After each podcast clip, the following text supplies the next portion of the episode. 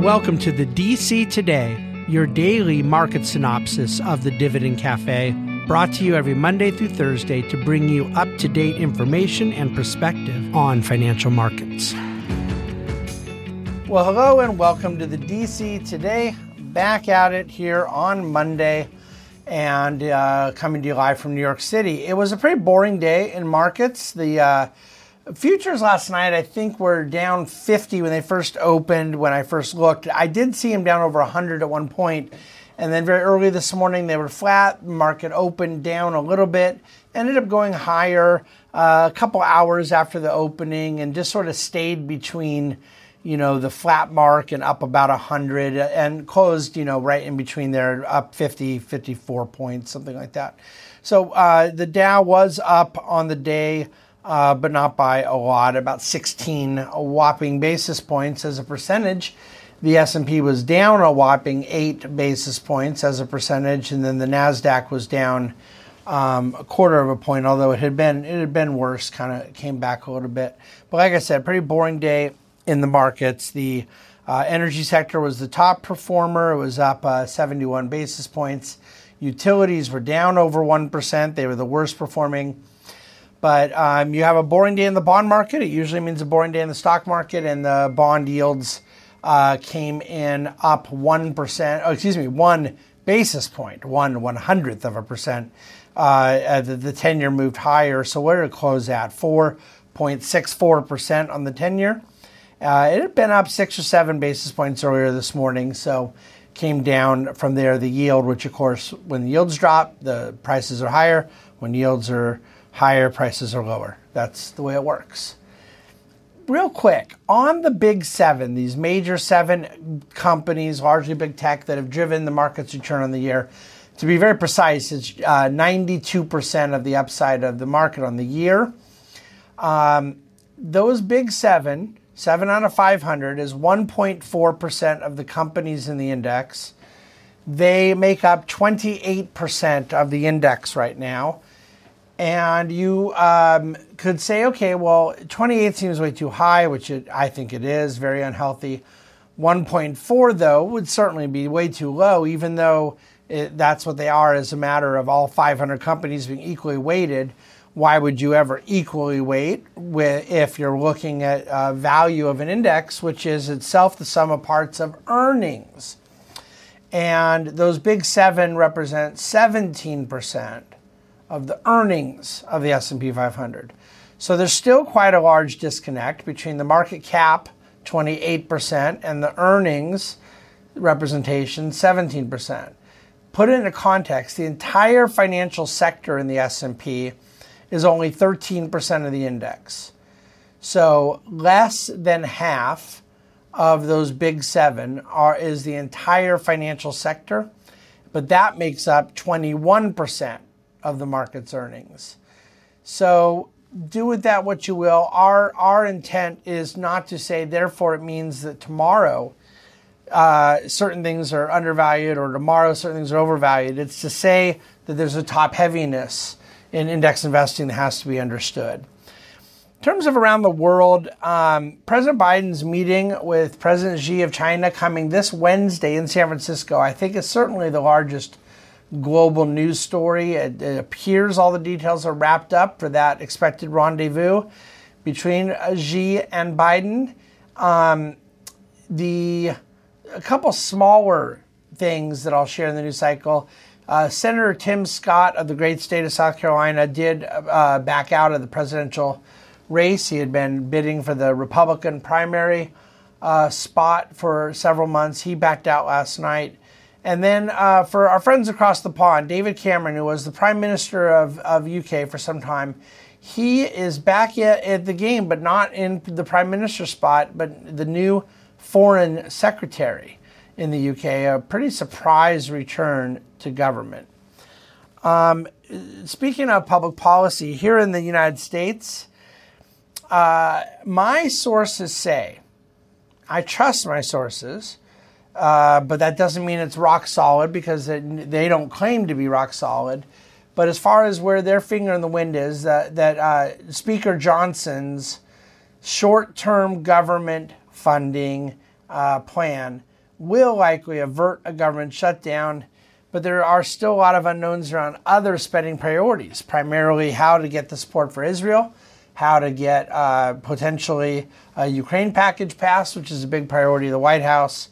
Um, not a lot of clarity on how those things are going to shake out. Um, five months ago, we were told the government uh, shutdown was going to happen. It didn't. I expected it would then. In this case, I think it's like around 50 50. Um, one macro analyst I follow believes the odds have gone over 50, but not by much that it will. But then I'm talking to other sources on the Hill that don't think it will happen. So uh, that's back out there. We'll have to hear more about it in the days ahead. The University of Michigan Consumer Confidence Index came in at 60.4 in November. It was 63.7 that had been expected.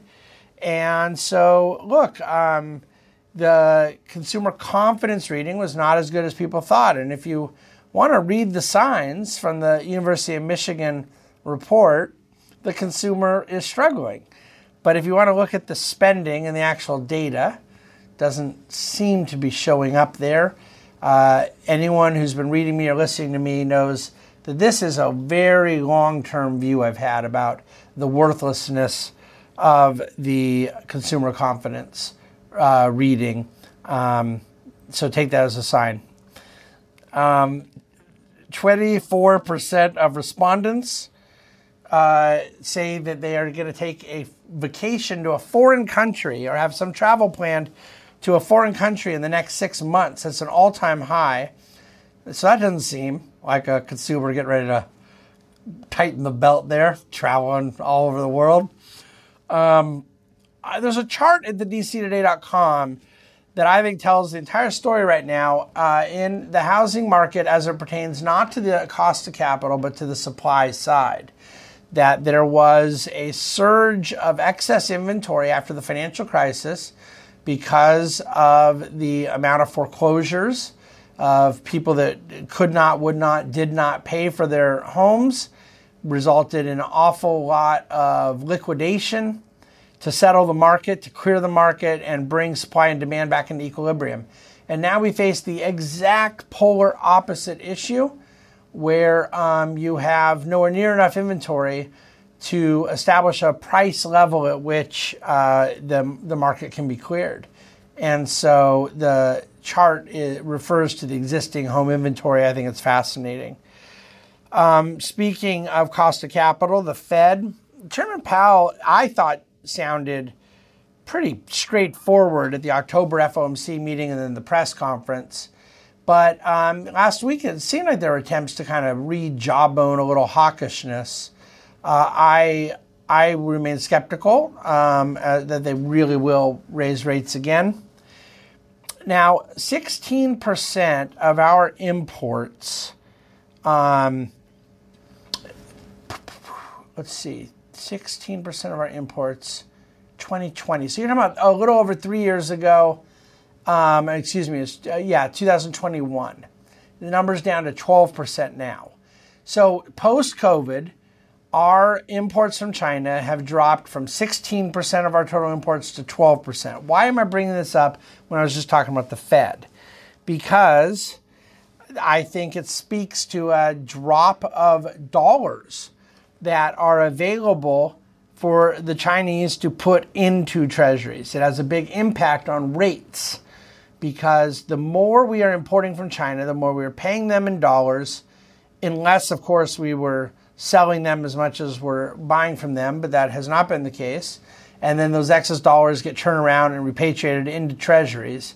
And I think that the decline in our imports from China is a big part of why long rates have gone higher. I've talked about this before. I'm just putting some more empirical data to support it on the table. Uh, speaking of where rates may or may not be going, Morgan Stanley came out with a call this morning that the Fed will begin cutting rates in June of next year. Uh, Goldman Sachs is not is saying it will not be till later, um, but Goldman, excuse me, Morgan is calling for a Fed funds rate of 2.37 percent by the end of 2025. So two years from now, basically that rate being cut uh, about you know um, uh, uh, sixty percent from where it is at the at the moment. Be take that however you wish. All right, against doomsdayism in the dctoday.com and ask David about what I believe about doomsdayers and those who make their living with a sort of doomsday ideology. I really encourage you to check it out. I won't go through the whole long answer here, but it was one of my uh, favorite Ask Davids to engage with in quite some time. So the CPI number comes out tomorrow, Tuesday. The PPI number comes out Wednesday. President Biden meets with President Xi of China in San Francisco on Wednesday. So we could have some interesting things happening in the markets, in the news over the next couple days. In the meantime, I'll leave it there. Thank you for listening. Thanks for watching. And uh, of course, thanks for reading the DC Today. And please do reach out with questions anytime. Thanks so much. The Bahnsen Group is a group of investment professionals registered with Hightower Securities LLC, member FINRA and SIPC, and with Hightower Advisors LLC, a registered investment advisor with the SEC. Securities are offered through Hightower Securities LLC. Advisory services are offered through Hightower Advisors LLC. This is not an offer to buy or sell securities. No investment process is free risk. There is no guarantee that the investment process or investment opportunities referenced herein will be profitable. Past performance is not indicative of current or future performance and is not a guarantee.